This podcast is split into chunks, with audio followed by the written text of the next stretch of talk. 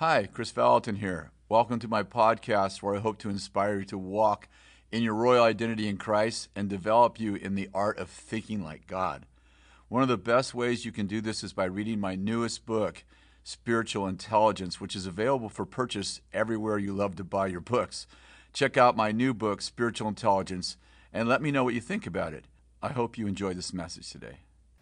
Pray tonight, God, that you would open our eyes to the depths of your love and that we would experience what sometimes we only talk about.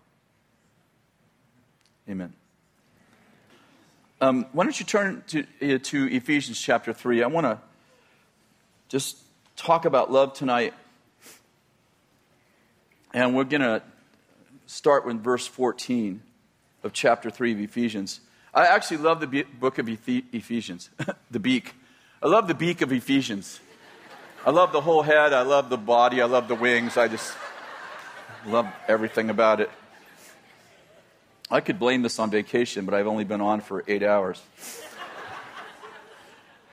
Verse 14 For this reason I bow my knees before the Father, from whom every family in heaven and on earth derives its name that he would grant you, according to the riches of his glory, to be strengthened with power through the Spirit, through his Spirit in the inner man, so that Christ may dwell in your hearts through faith, and so you, being rooted and grounded in love, may be able to comprehend with all the saints what is the breadth, the length, the height, and the depth, and to know the love of Christ, which surpasses knowledge that you may be filled, that you may fill, be filled up with all the fullness of God.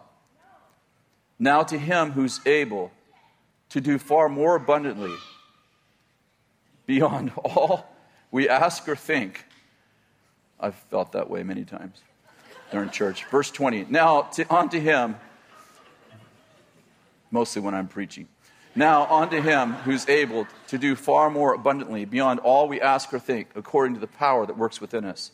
To him be glory in the church and in Christ Jesus to all generations forever and ever. Amen. I want to just read you this uh, verse 18.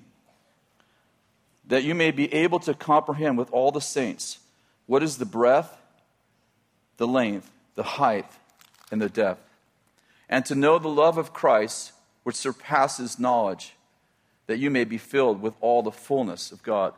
This is a really beautiful passage, and I've heard Bill teach out of this passage many times, uh, even in Weaverville. And, um, and, and this, this passage is powerful for lots of reasons. Obviously, it's about the love of God. And, you know, if you don't, if you don't get anything else right in life, if you get the love of God right, you're pretty much going to make it, right? If you can learn the love of God. It's amazing to me. No, not the word amazing is the wrong word. It's bad choice it's, it's kind of astounding to me how many people can re- repeat verses about love and actually have never actually experienced the love of God. When I was counseling here the first three years, can you imagine being in the room with me as a counselor? I understand. But I, it, it's, it's just a guess, it's just a, it's just a guesstimate. But I would propose, my thought is that probably somewhere in the neighborhood of 85% of the people who are in my office with problems, with serious problems in their life, could actually be reduced down to this one main thing that they actually did not know they were loved. Now, it got all kinds of weirdness, and you know, it's sometimes I'd leave my office and go home at night, and Kat would say, How was your day? And I would say, I have never seen how, com- how do people get themselves in such complex messes? And, and, you know, when you don't know you're loved, it is a, first of all, it's a tragedy. And secondly, what you do to try to feel loved when you don't feel loved, when you don't know you're loved, is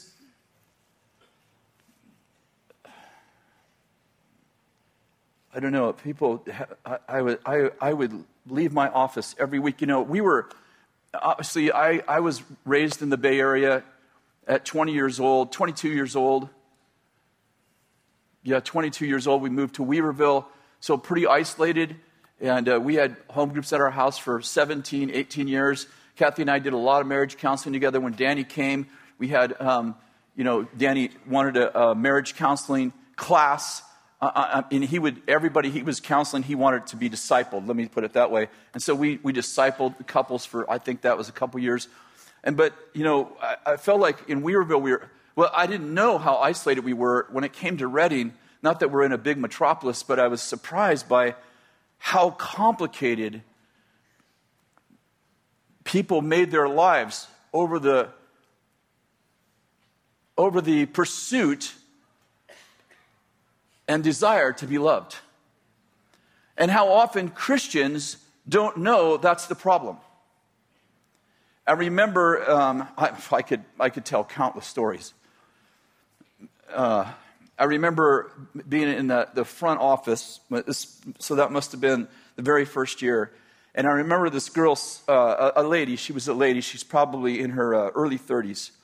And she was sharing this uh, story, obviously in confidence. I can't tell you the story, but this story that would just break your heart. And she'd been a Christian since she was a kid. And as she's telling the story, I mean, within five minutes, I'm like, this girl doesn't know she's loved. This is where this is going. She doesn't know it. And I said, so she, she kind of went on and on and on, and it was like, this is getting pretty long. And I said, uh, excuse me, let's, okay, stop for a minute. Let me just say this. Like, here's the core issue, here's your core issue. You do not know God loves you. And as soon as I said that, it kind of engaged a machine gun of scripture she had memorized. I think that probably someone told her to memorize those scriptures, which is not a bad thing, of course, trying to help her. And she rattled off about eight scriptures that she memorized, that she had, you know, that she had memorized over her lifetime, verbatim. God so loved the world, he gave his only begotten son, and she gave me a little commentary on each one as she finished them. And I sat there and I'm like, I was kind of, I was, you know, it was my early days of counseling. I was like a little surprised that she actually knew the verses about love. She actually knew this verse by heart. She quoted it to me. And when she finished, I said to her, I didn't say you didn't I didn't say you don't know about love. I said you never experienced the love of God. The next half hour was about trying to explain to her that you can know something that you don't know. So I actually took her back to the Ephesians 3 verse that she quoted, and I said, Did you notice that he said, I prayed that you would know the love of God that surpasses understanding? She said, Yeah. I said, What do you think that means? Because you obviously can repeat the verses so you have understanding, but he wants you to know the love that would be beyond your understanding. And that's the part I'm saying you haven't experienced because you actually don't believe you're loved.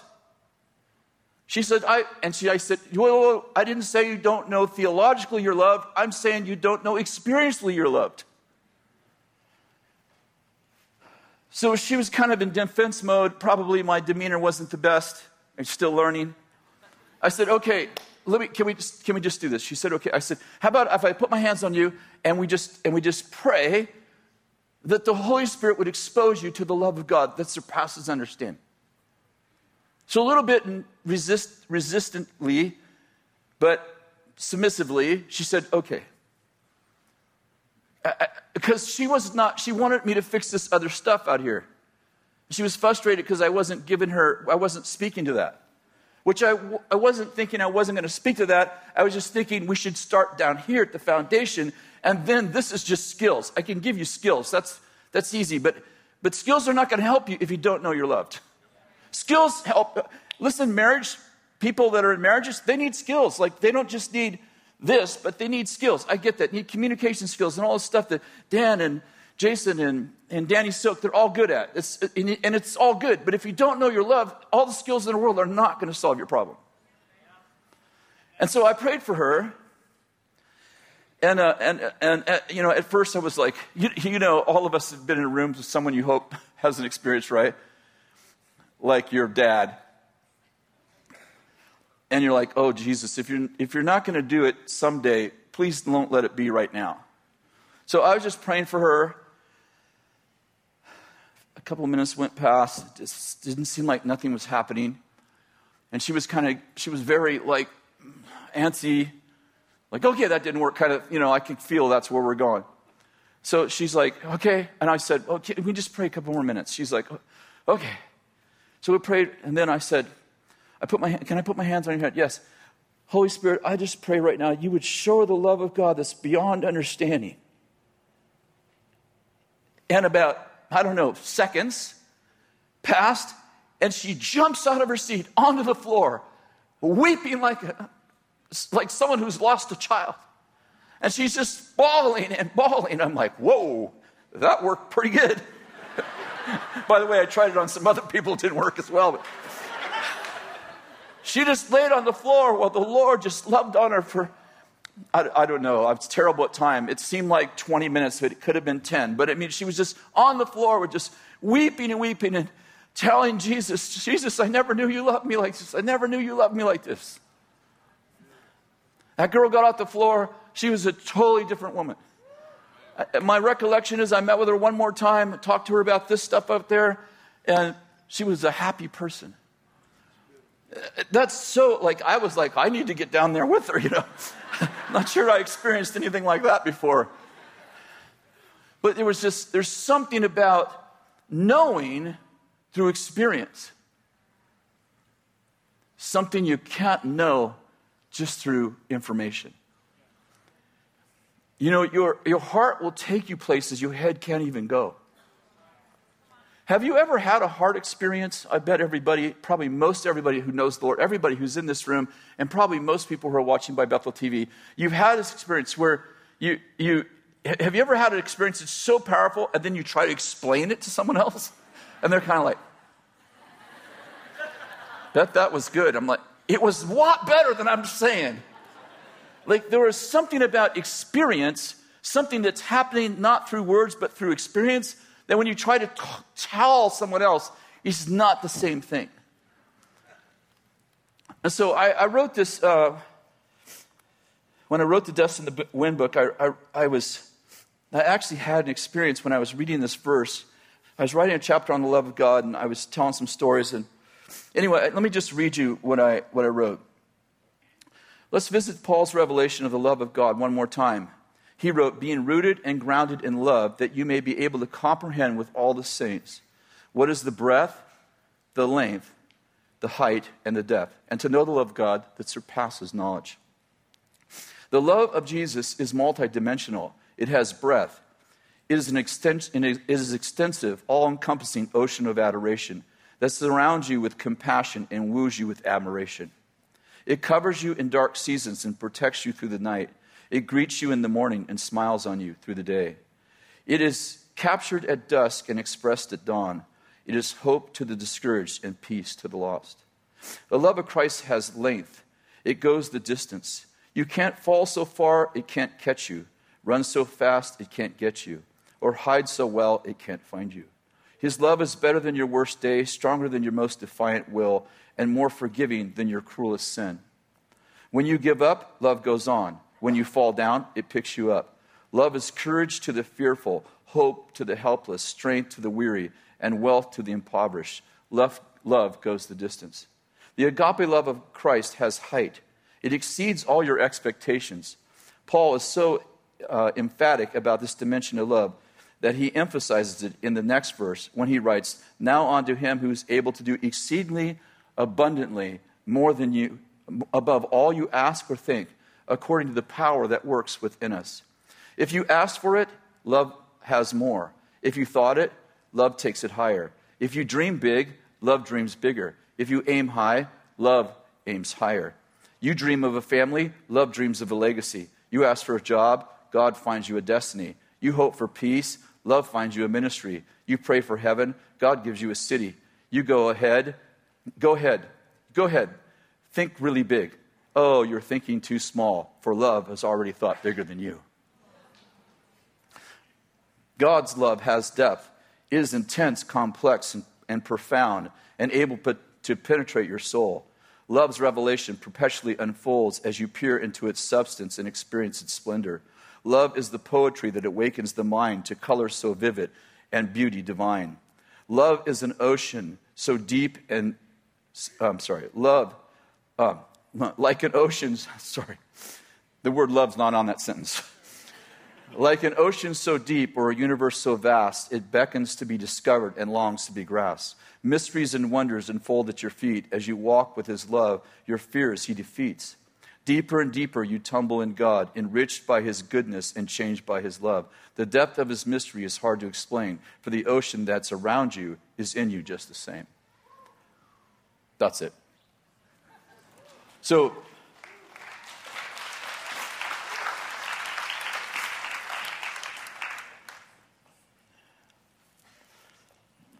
we've talked about this so many times. Jesus said, Love your neighbor as you love yourself. And I, I've uh, probably coined this phrase that false humility is killing us. There is kind of a, you know, I do believe that love has sacrifice. I remember when my son was going through a divorce, it was a very difficult time. We actually wrote a book about it. And by the way, I do want to remind you if you go through something really bad, write a book on it. Even though you're still miserable, at least you'll make money. so you drive a Corvette. Okay. There you go. But I remember when I, I went to see a counselor because I was actually, I didn't actually, it wasn't actually my choice. My wife, Kathy, said, You're going to go get some professional help because I'd already worked with the non professionals. Me. So I went to see a counselor, and this is a much longer story, but he said, What's going on in your life? And I said, My son's going through divorce. My, and I, I just started, um, I just started recounting what was going on and about my grandkids and, and probably things I probably shouldn't repeat now. But just repeating that, that story. And so when I got all done, he looked at me and said, So what's the problem? I said, Well, I've been on the couch for six months because my son's going through divorce and my grandkid's going through this thing and my daughter's going through this thing. And and I repeated the story. I, I didn't think he heard me. When I got done, he said, um, So what's the problem?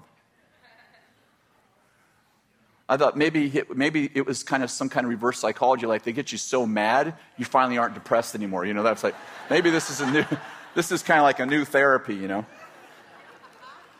So he asked me a third time, What's the problem? So I said, My son is going through divorce.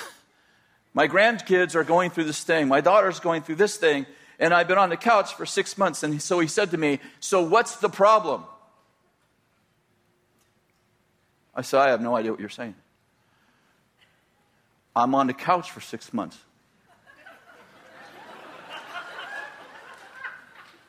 He said, Well, I don't understand what the problem is. I said, Well, I thought you were supposed to solve it. And he said, and he read me 1 Corinthians 13. He read, And love suffers long.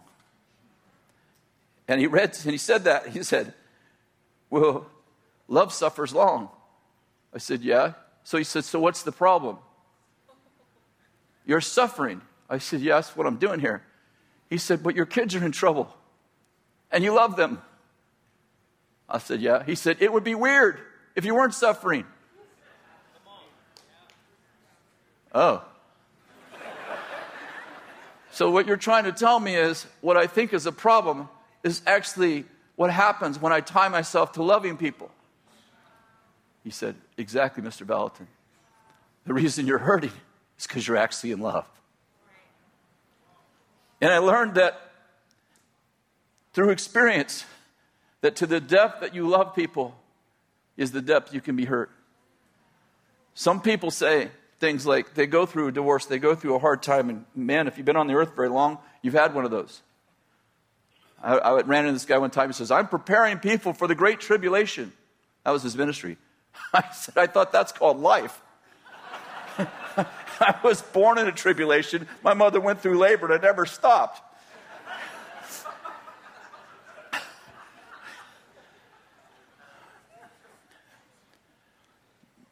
And I realized that there are people that say, I will never let that happen to me. I will never let anybody hurt me again. And then five years later, they're living in an ice castle wondering why they're starving for love, significance, attention, affection. They don't realize that when you said, I will never let anyone hurt me again, you just said, I will never be loved again. Because it's only to the level that you can be loved that you can be hurt. And you can say it the other way, it's equally as true. It's to the level that you can be hurt that you can be loved. So the armor of God is really the only kind of armor you want to protect yourself with because any other armor keeps that keeps fear out, that keeps hurt out, also keeps love out.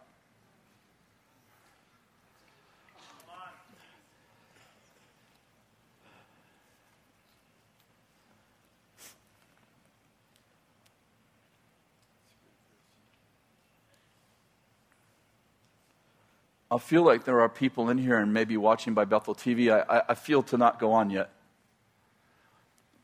I feel like there are people in here that you cursed yourself and you didn't know it. Like you didn't like, I cursed myself. You didn't do it on purpose. When I say cursed, I mean you relocated yourself to the ice castle and you didn't even know it. And I'll tell you, there's probably not very many people in here. There, let me say it this way most of us in here have been through the kind of pain that you've been through and probably were tempted with the same thing you're tempted with. Like, yeah, I just don't want to do people anymore. And I watch there so many people are living isolated lives. I'm so far off my script right now, but I feel I'm supposed to stay on this. I, I, you know, if you're on social media, it's crazy what people will say on social media to you. Like, so many of them have a Superman shirt on behind their computer, and they're Pee Wee Herman when you meet them. People say things they write to me, and they're like, You're my pastor.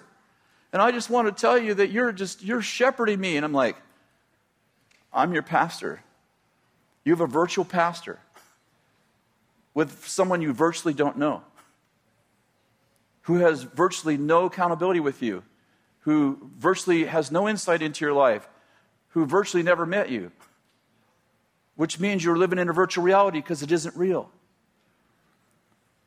And more and more people are getting isolated to their homes, playing video games and thinking they're having a relationship with people on Facebook or Twitter or Instagram or Snapchat or whatever the newest thing is. It's like, let me just say this that's not a relationship.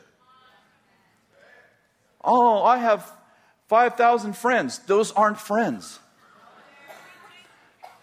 I'm sorry, Facebook should name them something else. They are not friends. I have people follow me. Yeah, they follow you to have a different opinion. Then they stand and resist you. There's people that's not real. I mean, I love social media. I blog all the time, da da da. It's all fine. And you're like, well, why are you on there? I'm only on there because I want to change the world. And I think that people, one way to change the world is to write things that people will read. And if they did it, if they watch me someplace else, I'd do it somewhere else. But I'm not on there for my benefit. And I'm simply saying, I, my, my friends aren't on Facebook. Who write me all the time, I'd like you to friend me. It's not a friend. It's a platform. It's not real. You get on there and you hear what people are saying. You look at Instagram, does, have you ever seen a crying baby on Instagram or a, a, rebellious teenager? They're all like, smile. I said, now.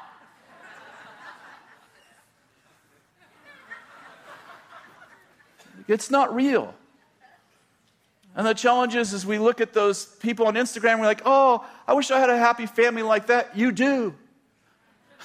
You have the same kind of happy family they have. That's photoshopped, it's not real.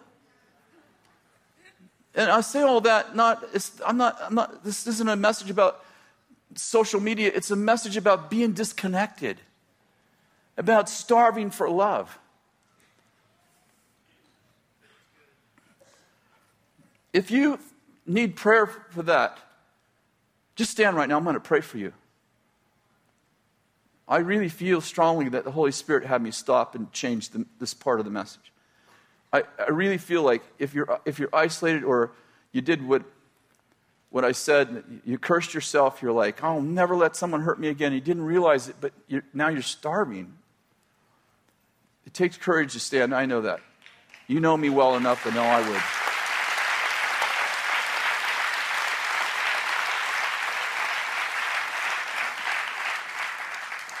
You're watching by Bethel TV, just stand up in your front room. This is just an act of faith. There's nothing spiritual about standing up except for Holy Spirit's asking you to stand, you stand. That's it. Anybody else in here? You want to be delivered from the ice castle? I want you to stand right now.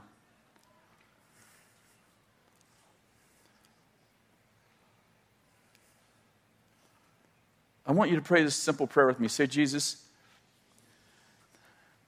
forgive me for protecting myself and not trusting you to protect me. And Lord, I take back my vow that I will no longer let someone hurt me. And from this day forward, I will trust you. And Lord, I acknowledge that you are bigger than my pain. You are bigger than rejection. You are bigger than disappointment.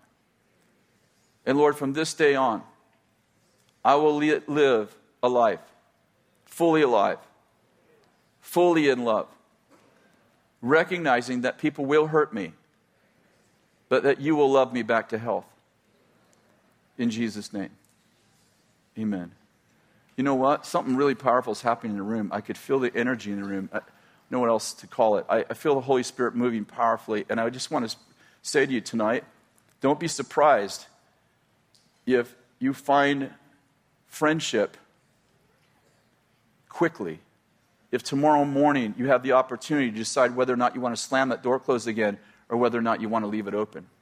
And I really want to encourage you that tomorrow morning and all through next week, the Lord's going to begin to open doors of friendship.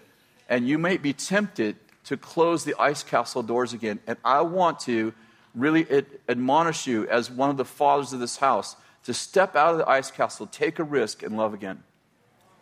I remember saying to my son,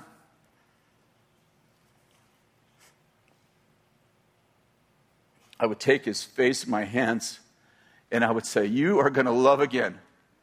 He'd say, It doesn't feel true. I said, You trust me, don't you? He said, Yes. I said, You trust me more than you trust yourself? He said, I've always trusted you more than I trust myself, Dad. I said, Okay, here's the truth. You're going to love again. That's the truth. And I want to say to everyone who's standing, you're going to love again. I want to say to everyone who's watching by Bethel TV, you're going to love again.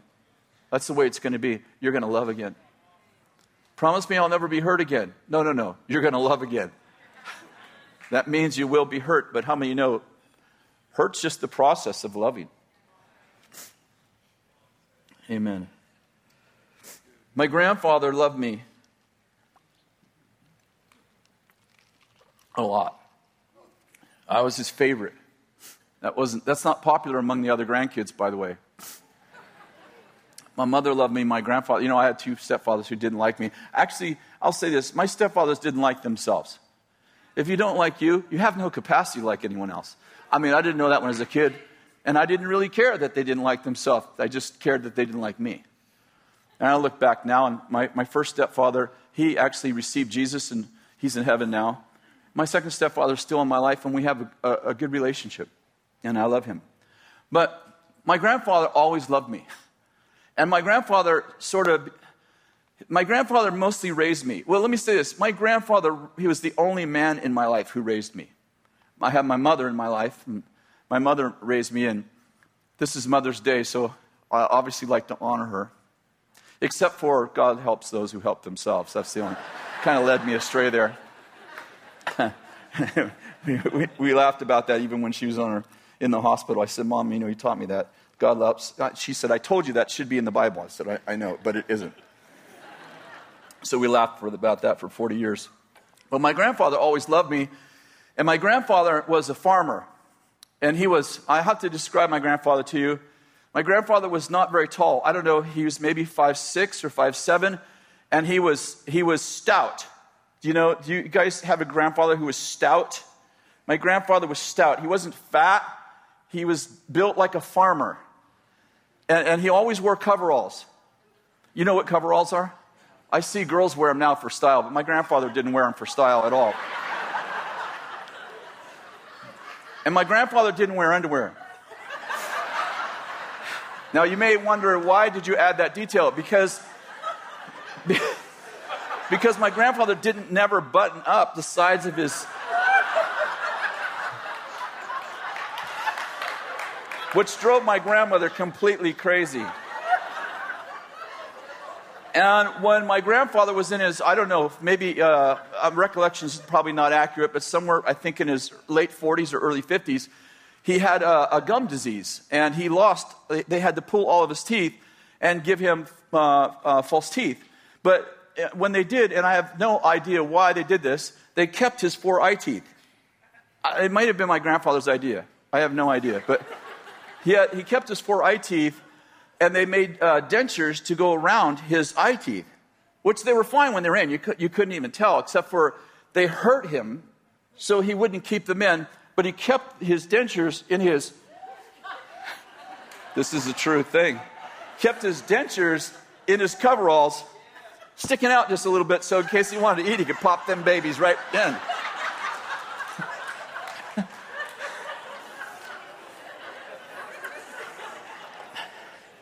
And my grandfather didn't, I don't know, he didn't really walk. My grandfather, I mean, from the time I can remember, he kind of, and he always had back pain, so he said, Ocha, Ocha. I don't know what Ocha means. I hope it doesn't mean anything bad in Spanish. My grandfather's first language is Spanish, so he's like, Ocha, Ocha. He'd kind of wonder.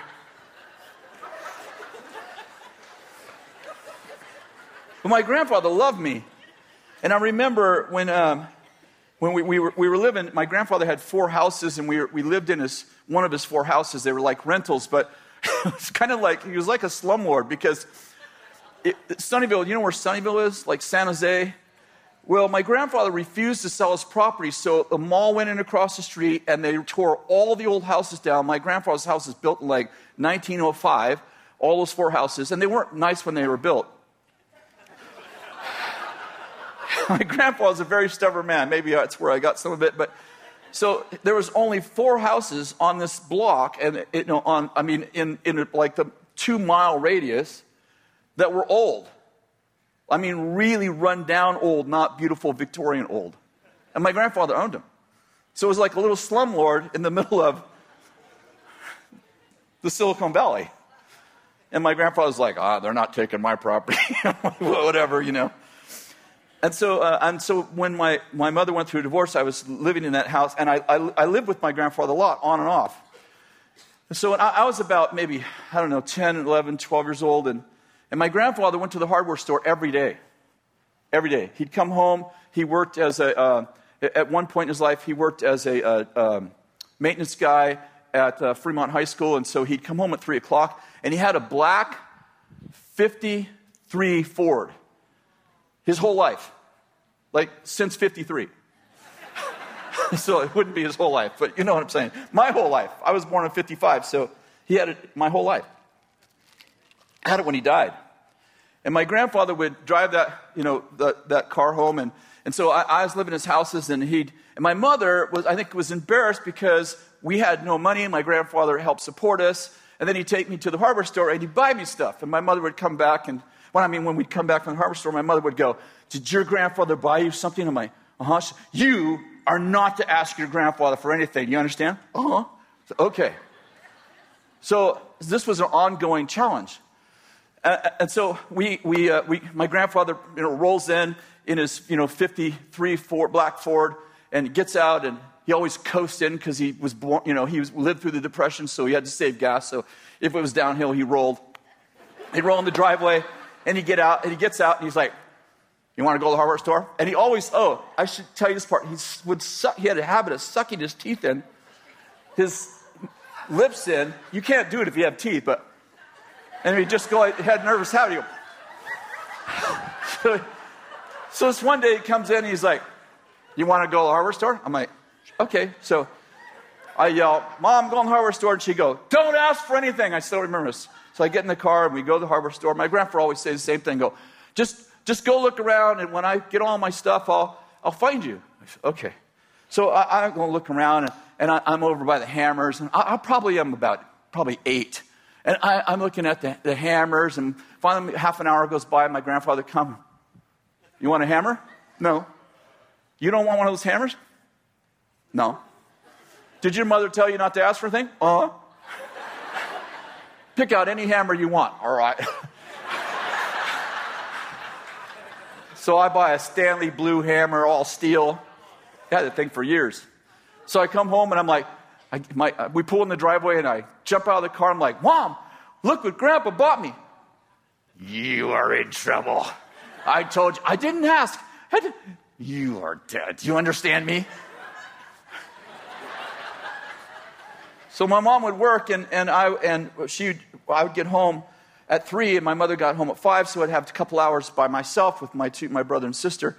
And so oh, I guess I was probably 10 or 11, 12 by that time. So I, I, I decided that I was going to build a go kart. So, I, you know, for, for two days, I hammered everything I could hammer. Like, nah, nah, nah, nah. We lived in an old house with shiplap, and nah, nah, nah. I hammered every nail all the way on the shiplap, everything I could find. And then one day was, I ran out of stuff, so I'm like, I'm going to build a go kart. So I look around, I, I can't find any, any wood, so I, I look and I, I decide to tear the siding off the side of my grandfather's garage so I could get some wood. So I tear the siding off the side of the garage and sun shines through there. And I build a go kart out of the wood and I can't find any wheels, so I go in and get my grandfather's lawnmower and take the wheels off and I, I nail them to the side. And so my mom comes home so she comes home and she's like, What have you been doing today? Oh, wow, I built a go kart. So she sees the go kart. I check it out. I show her. She's like, Huh, where'd you get the wood? From the garage. The garage door's open. The sun is shining through the garage. I ripped the entire siding off as high as I could reach. Your grandfather's going to kill you. You understand me? Uh huh. Where'd you get the wheels? From the lawnmower. You are dead. When your grandfather comes home, you are going to, you are telling your grandfather what you did. Okay. So here comes my grandfather. Now you can't hear him because he's just coasting in. Jumps out of his 53 Ford. My mother grabs me by the neck, leaves marks on purpose. Those are memories, monuments.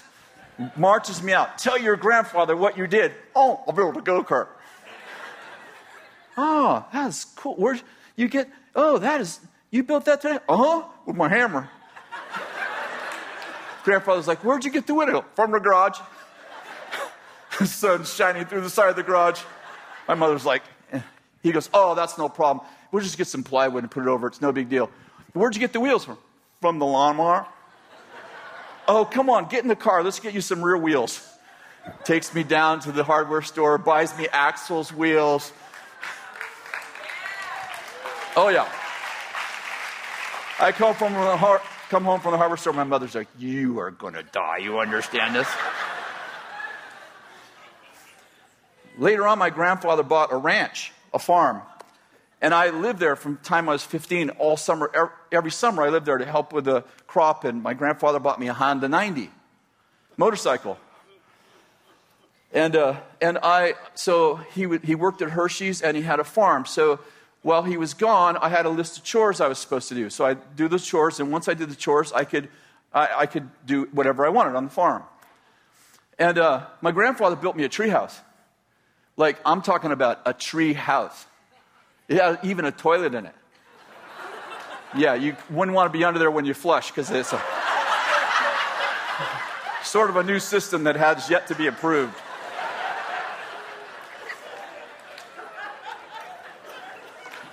And it was right next to it. The mountain came down like this, and then there was a tree right here, huge, just huge tree. And my grandfather built a, um, a, uh, um, a, a, bridge from the mountain to the treehouse. So it was really cool.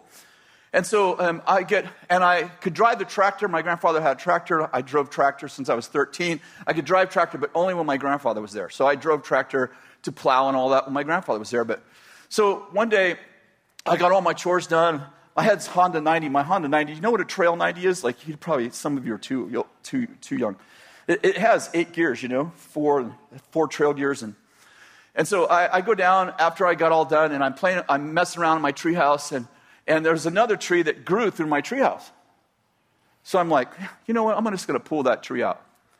So I go up, the, the, the shop is up on top of the hill, and the treehouse is down in the, in the, in the orchard. So I drive my motorcycle up and I get about, I don't know, 50 feet of chain. I, here it goes.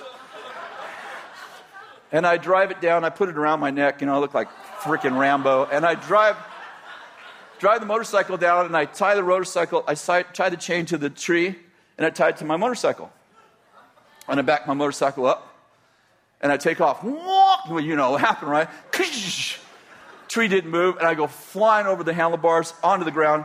And when I hit the ground, instead of being like wise, I was like mad. So I get up and I say to the tree, You have messed with the wrong guy.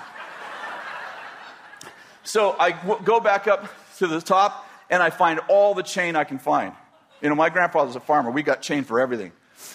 So I don't know, we probably had 200 feet of chain.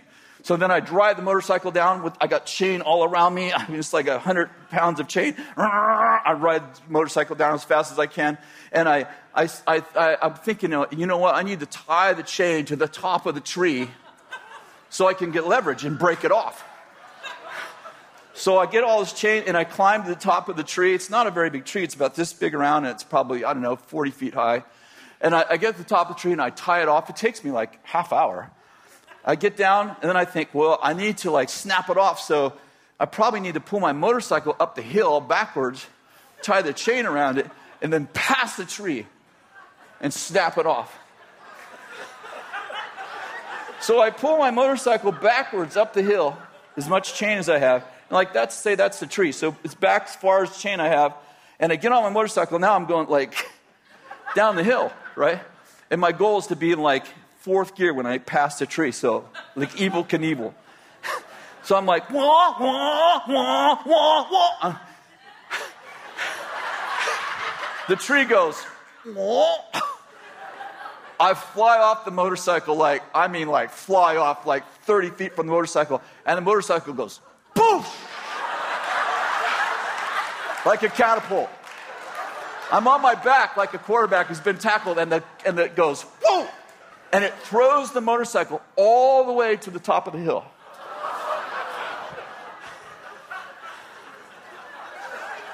I am pissed. I walk straight up the hill, no trail, just walk straight up the hill, and I get my grandfather's tractor, which I am not supposed to drive. Well, he's gone, but I'm like, I know my, my grandfather would understand an emergency. So I drive the tractor down the hill as fast as it'll go, like 15 miles an hour, and I put the forks around the tree, and I wrap all the chain around the forks in the tree, and then I get in the, the tractor and I full throttle, whoa, I hit the hydraulic ram, Whoa! bends the fork straight down. bends the forks straight down. I go to pull the lever back, it goes, whoop home, and then I came in my right mind. Grandfather's gonna kill me. Grandfather's gonna kill me. I drive the tractor up, I put it in the shop where it normally stays. I try to put the forks up so, but it, oh, they stick to the concrete just like that. Oh, no. About a half hour goes by, and my grandfather comes home in his 53 Ford, coasting in the driveway. He gets out. How, how you doing? How's your day? Okay. Did you get all your chores done? Mm-hmm. Are you okay? Mm-hmm. what, what, what, what's going on? What, what happened? Mm-hmm. I take him in the garage. I walk him around the front. I'll never forget. I walk him around the front of the forks.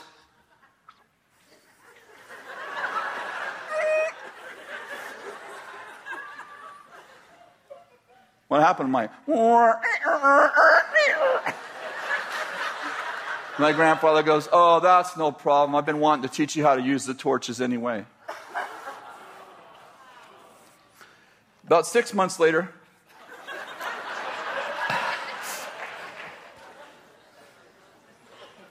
at Thanksgiving and Christmas, we all came to the ranch. It's like my grandfather, we're Spanish, so like patriarchal culture, so you have to at least show honor by coming, even if you only stay for two hours. So all my cousins and my uncles and my aunts, they would all come to the farm and we would, they would, they would party, you know. They, they weren't believers, so drink a little too much. And, and I had uh, seven cousins. They were all girls. And, uh, and I was, uh, and, and so my grandfather, I, was, I think I was around 15, and my grandfather looks at me and there are the parties going on, the music, playing the castanets. You know, it's very cultural Spanish. Drinking, playing castanets, no wedding though. But anyway, so my grandfather throws me the keys to the flatbed truck and says, Go have some fun. So we had this old 43 Dodge truck, flatbed, you know, dual wheels, you know what I'm talking about? Farm truck. Big farm truck. So uh, I said to my cousins, Come on, let's go. Get on the back of the truck. We'll go cruising on the farm. So they all jump on the back of the truck. You know, they're all city girls. None, no, none of them even know there's such thing as dirt. They were born in the Bay Area. So they all jump in the go, I don't want to get dirty. Oh, it'll be fine, no problem. So my oldest cousin gets in the front with me, and the other six get in the back. And so we're cruising through the field like as fast as we can go, like 38 miles an hour. The truck's rattling. Girls are hanging on the back, dust flying everywhere. And we cut through this irrigation place and we get stuck in the mud. And they're on the back, and we're like, woo, woo, trying to get out. And they go, hey, girls, you need to get out and push. We're like, no way, yeah, we're not getting on. I said, well, we're just getting stuck in the mud then, and we can't get off. You're going to have to push. And it'll be okay. Just push a little, it'll, we'll get right out. Finally, I talked these seven girls to get in the back and pushing. So I rah, rah, rah, rev the motor, dump the clutch, mud just goes, covers them. But they pushed me out. They're screaming and yelling. I'm like, get on, get on. So I get back on the truck, and my cousin Denise is in the front, and we're going as fast as the truck goes. You know, it just rattles like. We get up on the road and we're going as fast as we can down this road. There's a river on one side and a cliff on the other. Well, I forgot that the road washed out. So we go about two and a half miles down this dirt road, this gravel road, and, and, uh, and all of a sudden the road washed out. So I hit the brakes. So, oh no, we have to back up two and a half miles. So my cousin's like, What are you going to do? I said, We just have to back up. Said, Open the door to make sure I don't fall off. She said, okay. So she opens the door, I put it reverse and go backwards as fast as I can go. She has a door open. She's like, be careful, it's too close over here. And all of a sudden, the door hits a tree and it rips the door off.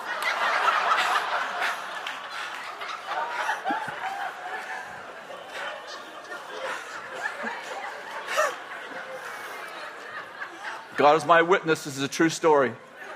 It ripped the door completely off except for the bottom hinge and it bent it in half. And I stop and she's like, Your grandfather's gonna kill you. I said, You had the door. She's, You told me, you know, this is your fault. So we go really slowly back where everybody's partying, back up to the top of the hill. And I park there and I say to the girls, Don't tell anyone we wrecked the truck. They jump off the truck. Kris wrecked the truck. My uncle comes out. Of course, he's had a little bit too much to drink. And he comes out and he sees the truck, and the girls are like, oh, tell him he almost killed us, oh, almost fell off into the river, the door, the door off. They're all covered in mud, of course. And my uncle's like, You, you could have killed those girls. And he starts like yelling, and here comes my grandfather. And, you know, my uncle's just yelling at me and telling me, You are in trouble. You are going to. And my grandfather comes. And I see him behind my uncle. And when he shows up, he winks at me. Which is our signal, like, don't talk, I got this handle. So, so he goes, what's, what's going on here? What's happening?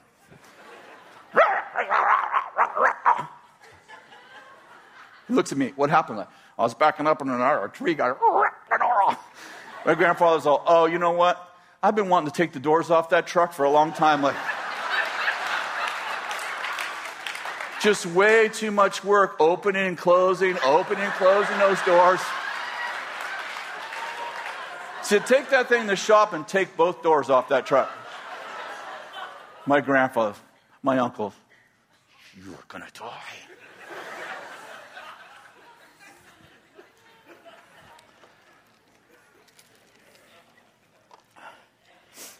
Some of you have a God who's a lot more like my uncle than my grandfather. And you're waiting for God to punish you. Now, I, I gotta, I'm going to end with this thought. My grandfather taught me the love of God 20 years before he knew Jesus. He was an atheist his whole life till the last six months of his life.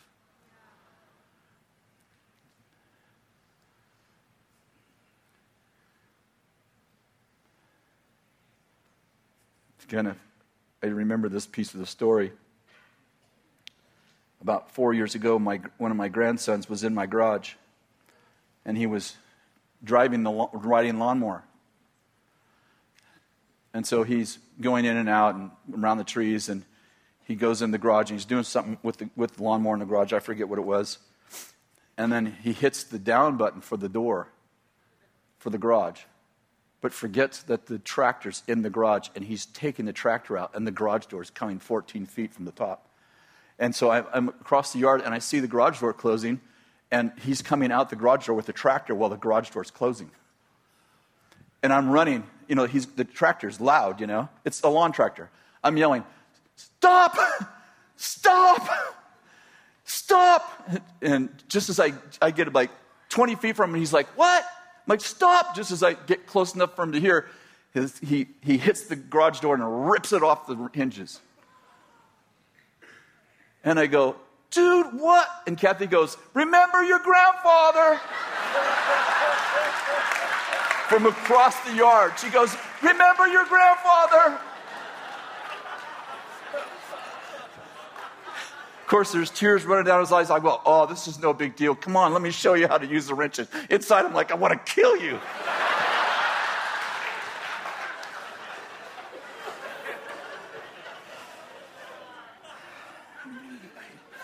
For I am convinced that neither death, nor life, nor angels, nor principalities, nor things present, nor things to come, nor powers, nor heights, nor depth, or any created thing will be able to separate us from the love of God which is in Christ Jesus our Lord.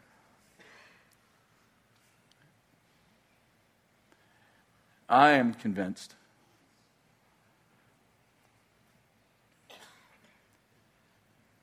that most of our struggles and all of our fears.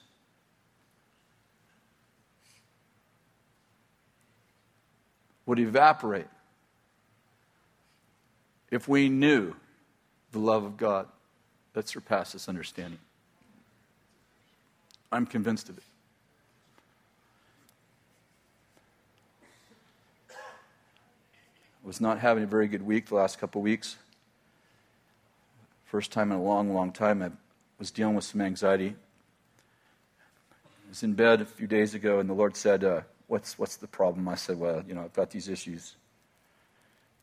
He said, But you got me. I'm like, I still got these issues. Because you don't actually know you got me. That's why you got these issues because you don't really know you got me. I'm like, I know you got me. No, no, no. You don't know how much I love you. No, I know you love me a lot. No, you have no idea how much I love you. You have no idea how much I love you. How do you know that? Because you wouldn't be afraid if you knew I loved you more than that. This is an old message that I need to preach to myself about every six months. I want to pray for you. Would you stand, please?